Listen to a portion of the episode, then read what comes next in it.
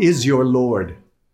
It's so easy to answer that question, right? Like, oh, Jesus. Oh, God. You know, why? Oh, because we go to church and we pray. And yeah, I'm a Christian.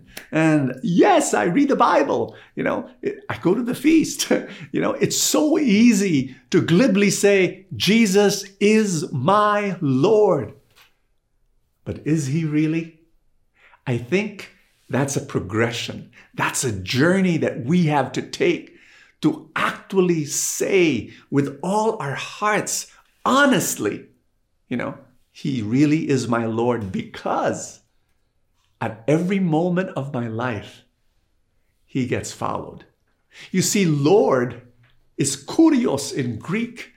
And once upon a time, it meant emperor. And you know what? When the emperor says, Come here at three in the morning, you do. If the emperor says, you know, do this, do that, you do. And and you do it, but you know, sometimes when God says something, we kind of like, ah. because for us, Lord means just like a religious thing. No, Lord means, is He your highest authority? When the going gets tough, when there's a temptation, does He get obeyed?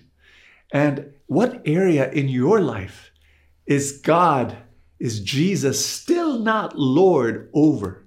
Today, is your opportunity to go before God and open that area, that dimension, that room of your life where He is not yet obeyed, where He is not yet followed. Surrender that area to Him and let Him take charge and take over and be Lord. And when He does, you know blessings will follow, grace will follow, peace will follow, forgiveness will follow, healing will follow.